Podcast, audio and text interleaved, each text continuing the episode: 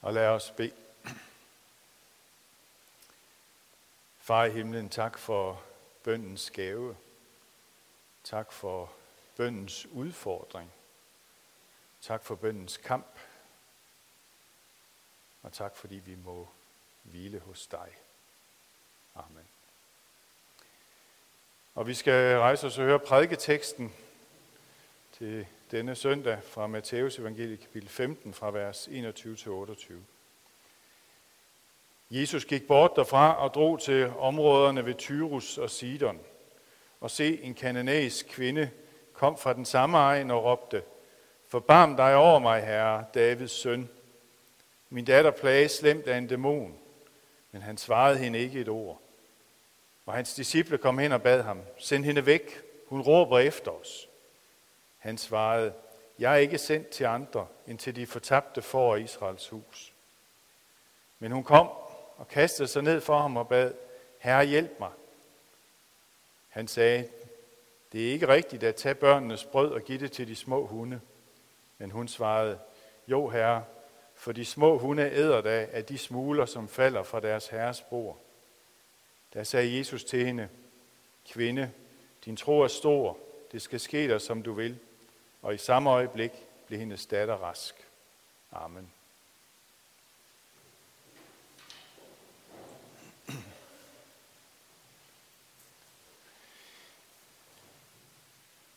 Vi begyndte den her kamp søndag med at høre lidt om øh, den tørst, som et hvert menneske skabt i Guds billede bærer med sig.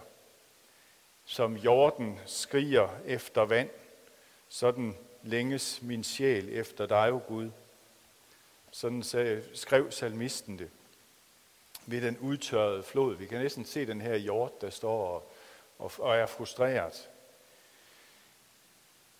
Og vi kan også godt selv føle os sådan, som nogen, der står ved et udtørret flodleje og er tørstige efter vand. Og sådan havde den kvinde det også, som kom til Jesus den her dag med sin syge datter. Hvad skulle hun gøre? Der var ikke noget, hun syntes, hun kunne gøre. Den gamle kirkefar Augustin, han øh, har den her bøn, der rammer den der tørst ind, hvor han siger, du har skabt os, o Gud, til dig, og vort hjerte er uroligt, indtil det finder hvile hos dig. Jeg har citeret det før, fordi jeg synes, det er så godt et vers. Mit hjerte er uroligt, indtil det finder hvile hos dig. Det er ikke, det, det er ikke noget, der bare sådan, man kan formulere af sig selv. Det er godt, der er nogen, der har været der før os, der har hjulpet os med at sige, jamen det er jo sådan, vi kan opleve det, at vi, vi finder ikke ro, vi finder ikke hvilen, før vi finder den hos Gud. Men hvad er det så, der er på spil her i salme 42? Ja, salmisten her kan ikke komme i templet og se Gud. Det er faktisk det, der står. Hvordan skal jeg komme, kan jeg komme og se Guds ansigt? Af en eller anden grund, som vi ikke kender, så har, øh, så har salmisten fået forbud, eller ja, kommer ikke i templet, og, og ligesom kommer tæt på Gud. Øhm, så blev jeg opmærksom på, at Grundtvig faktisk har skrevet en salme lidt på det samme tema, i hvert fald over den samme salme. Øhm, den, hed, den, den, øh, den har nummer 410 i salmebogen, vi skal ikke synge den, men den hedder, som tørstige hjortmunde skrige, alt efter det rindende væld. Så munde og efter dig hige, o Herre, min tørstige sjæl. Til du er den levende kilde, og drikke så gerne jeg ville, for aldrig at tørste igen. Det er ikke bare sådan noget Grundtvig, han lige skriver, fordi han nu lige har læst salme 42. Grundtvig var faktisk i en periode af sit liv, hvor han var anfægtet, hvor han øh, så sig selv som et så uselt menneske, at han faktisk ikke, øh, han, han synes ikke engang, han kunne være bekendt at gå i kirke. Han følte sig under Guds vrede og dom. Øh, derfor, derfor siger han også øh, i vers 5, når andre til kirke må gange, der sidder jeg her ud i vrå. De kvæder så livlige sange. men jeg må ej høre der på. Min sang er et sukker og klage, så skrider de hellige dage for mig som de søjne i kval. Altså grund vi havde nogle udfordringer med depression og med sortsind, øh, og derfor kan han skrive sådan en salme her. Derfor kan han øh, finde genklang i salme 42 og sige, jamen øh, det er jo sådan, det kan opleves. Og øh, salmisten her bliver jo ikke bare, er jo ikke bare sådan, at han, han føler ikke, at han kan gå op i templet, men han bliver jo også udfordret på, jamen hvor er din Gud? Hvorfor hører han ikke din bøn? Jeg ved ikke, om det er nogen andre, der, der siger til ham, jamen du, øh, du kender jo Gud. Altså, hvor er, hvor er din Gud henne? Hvad er det for noget, det her? Øhm. Men han når så frem til konklusionen nederst. Vent på Gud. Når jeg holder ud og stoler på ham, så skal jeg igen få lov til at takke ham. For jeg skal takke ham på ny, min frelser og min Gud. Og Grundtvig synger også med på den. Han øh, kommer også igennem sin sorte periode og, og siger det sådan, en gang skal den morgen oprinde, da frelst du så glad ud i sinde, skal takke og love din Gud. Altså, der er en, en dag, hvor han får lov til igen at takke Gud. Det er sådan øh, en salmist, som har et, et sort syn, som er igennem noget rigtig svært. En Grundtvig, som oplevede det. En Grundtvig, som vi tænker, at han var jo salmedigter og præst og, og havde styr på alt det der. Nej, det havde han ikke. I perioder var livet også svært for ham. Han følte også, at han stod ved den udtørrede kilde. Og vores udtørrede kilder, ja, de kan være mange ting. Det kan være små ting, det kan være store ting. Det kan være søvnløshed. At vi synes, vi beder Gud igen og igen om at få lov til at hvile og sove, og så alligevel har lange perioder, hvor vi slet ikke synes, at søvnen når os. Det kan være barnløshed, unge par, som kæmper med at få, få børn. Det kan være sygdom, hvor vi møder en sygdom, som, som vi tænker, jamen det, Gud, hvor er du hen i det her? Det kan være problemer i ægteskab eller i familien, hvor vi igen tænker, jamen nu står jeg simpelthen ved det her udtørrede flodleje og råber til Gud. Øh, nogle gange synes jeg, og det synes jeg, vi har oplevet også på det sidste, mennesker, der bliver så hårdt prøvet, at vi tænker, Gud, det kan du simpelthen ikke være bekendt. Hvorfor er der nogen, som skal lide så meget, som, som kender dig og som beder til dig, og så hører du dem ikke? Vi kan føle det sådan, at vi, vi øh, beder og beder, og der sker ingenting. Og midt i det, så kan det jo være godt at opleve, at, at vi ikke er den eneste. Jeg ikke er den eneste, der har det sådan. Vi synes måske, at andre fortæller om fantastiske bønhørelser, og, og, og det hele er bare på skinner. Det bliver det jo ikke bedre af. Men jeg vil faktisk våge den påstand, at den erfaring, som salmisten gør her, som Grundtvig gjorde, som den er der, den skal vi møde på en eller anden, den møder vi på et eller andet tidspunkt som kristne. Og hvad er det så, der hjælper os, når vi er længst nede, når det hele er sort? Er det at isolere sig selv, trække sig tilbage og, og øh, selvbebrejdelser? Og, og, øh, nej, det er det jo ikke. Hvad er det, der hjælper os? Jamen, det er gode ord. Det er gode salmer. Bonhoeffer sagde det sådan, at ordet i brorens eller søsterens mund er, den, er min største kilde til glæde. Altså det, at det som en anden en siger for at trøste, det er deltagelse. Deltagelse i gudstjenesten, deltagelse i det kristne fællesskab. Fordi det er der, hvor jeg på ny ser, at Gud er der. Hvor jeg ser, at der findes en Gud, en Gud, som ikke har glemt mig. En Gud, som ikke er ligeglad med mig. Og det er den erfaring, som den her søndag sætter fokus på, på en speciel måde. Både gennem teksten her fra Salmernes bog, men også igennem evangelieteksten. Øh, og den skal vi vende os til nu. Jesus er taget øh, op til Tyrus og Sidon. Det er sådan et øh, par byer, der ligger op langs kysten. Øh, man kunne godt sige, at Jesus er taget på ferie. Det, det lyder forkert øh, et eller andet sted. Men, men nej, det gør det faktisk ikke.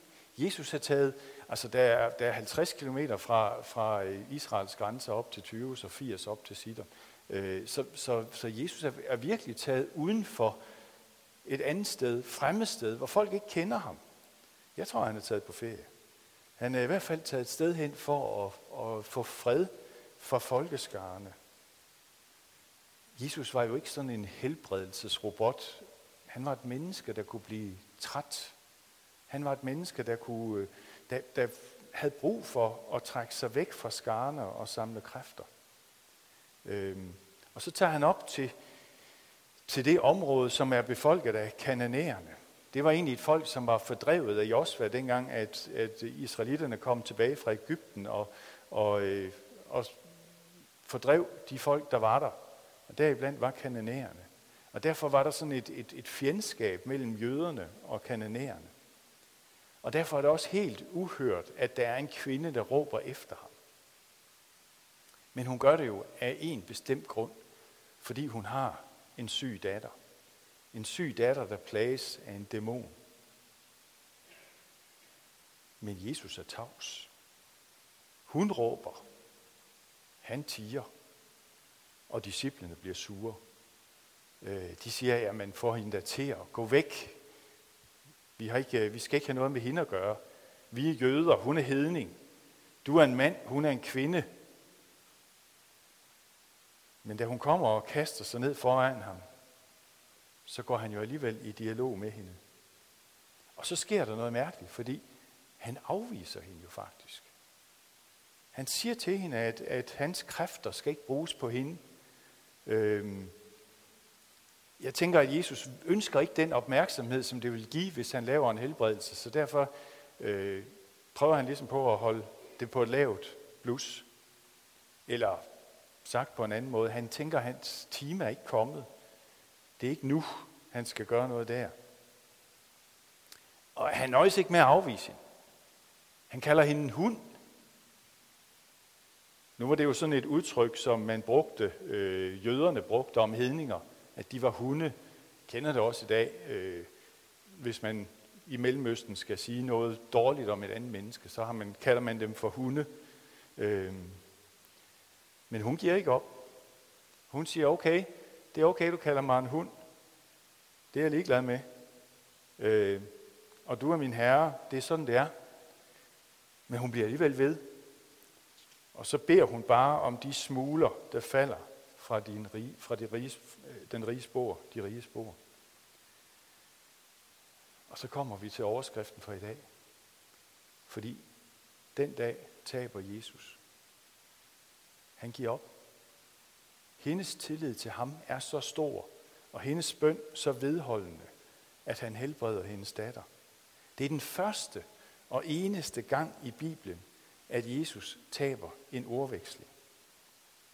Men han gør det til en kvinde, som har tillid til ham. For gammel tid af har det været sådan, at frelsen til hedningerne skulle gå gennem Israels folk. Øh, men Jesus bryder den her tidsplan.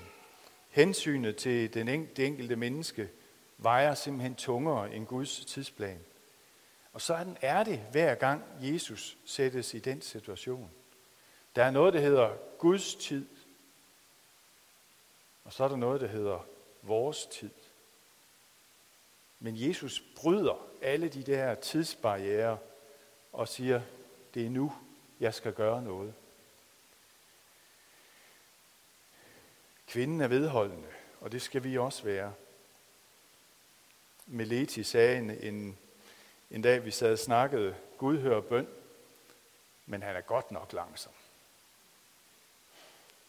Jeg tror, at Guds tidsplan kan forstyrres ved vedholdende bøn, ved at vi beder igen og igen. Men det er Jesus, der suverænt bestemmer, hvornår det sker. Hans prioritering er både at hjælpe os i den konkrete nød, men hans prioritering er også at skærpe vores tro. og sige, jamen, øh, bliver du ved? Også selvom du ikke lige får opfyldt din bøn her og nu. Så hvis vi vil opleve, at Jesus han taber, så må vi tilbage til salme 42. Vent på Gud. Vent på Gud. Du er nødt til at tænke, jeg bliver ved med at banke på, jeg bliver ved med at bede, jeg bliver ved med at bede for de mennesker, jeg bliver ved med at bede for min egen sygdom, jeg bliver ved med at, banke på hos Gud. Men samtidig er jeg nødt til at vente på Gud. Og så skriver salmisten, for jeg skal takke ham på ny, min frelser og min Gud. Så den her søndag er altså en, en søndag til opmundring, til at holde ud i bønden, til at vente på Gud, også når det ser håbløst ud. Jeg sagde i indledningen, at det, det er en, en kampdag, bøndens kamp. Og jeg tænker, at Gud har givet os heldigvis mange forskellige måder, vi kan, vi kan kæmpe den kamp på. Vi kan bede på mange forskellige måder. Vi kan bede nogle faste bønder. Det er ikke en reklame, det her. Jeg har ikke bedt om lov til det. Det er den her bog, hvor, hvor der er nogle, nogle bønder, som andre har bedt for os. Hvis vi synes, vi er der, hvor vi slet ikke kan formulere noget selv, så kan det jo være en stor hjælp at gøre det. En anden måde, vi kan bede på, det er, hvis vi sådan tænker, at vi vil gå længere ind i det. Øh, der findes noget, der hedder Lectio Divina. Det betyder det guddommelige læsning. En måde at bede på, og samtidig øh, ja, høre, hvad det er, Gud han siger til os. Den har ligesom fire trin, som man kan gå igennem. Øh, man kan læse et stykke i sin bibel, sådan for eksempel som det, den tekst, vi har haft i dag. Og så kan man være opmærksom på, hvad er det Gud han siger i den her tekst? Hvad er det, han siger om kvinden? Hvad siger han om disciplene? Hvad siger han om sig selv? Hvor er det, det foregår? Har det nogen betydning? Øh, sådan at man først læser med den der opmærksomhed på, hvad står der egentlig? Og så bagefter læser man med undren. Hvad, hvad gjorde indtryk på mig her? Var der noget, jeg synes var, var anderledes end det, jeg plejer at høre? Er der noget som, her, som jeg skal tænke på? Og så kan jeg svare Gud igen. Jeg kan bede til ham, jeg kan synge til ham, jeg kan læse noget, jeg kan øh, bare sidde stillhed, men give Gud et svar. Svare Gud på det, som han har mødt mig med der. Og så den sidste, og det er den vigtigste. Når man har gjort de her ting, så er det bare at være sammen med Gud. Det er der, vi venter på Gud. Det er der, vi får lov til at være i Guds nærhed, erfare, at Gud han er der, uanset hvad der sker. Og hvis du synes, det her det er alt for avanceret, så er det også helt fint. Fordi den sidste metode, den sidste måde at være i bøn til Gud på, som jeg vil nævne, det er den, som den kaninæiske kvinde, hun sagde, Herre, forbarm dig over mig. Mere behøver du ikke sige. Herre, forbarm dig over mig. Så er du hos Gud. Så er du der, hvor, hvor du kan råbe til Gud. Og han ved godt, hvordan du har det. Du kan sige det til ham. Du kan også bare nøjes med igen og igen og igen og sige, Herre, forbarm dig over mig. Så lad os gå ind i bøndens kamp. Lad os ikke stille os tilfreds, men lad os vente på Gud. Bed ham om at gribe ind, og blive ved med at bede ham om at gribe ind, og blive ved med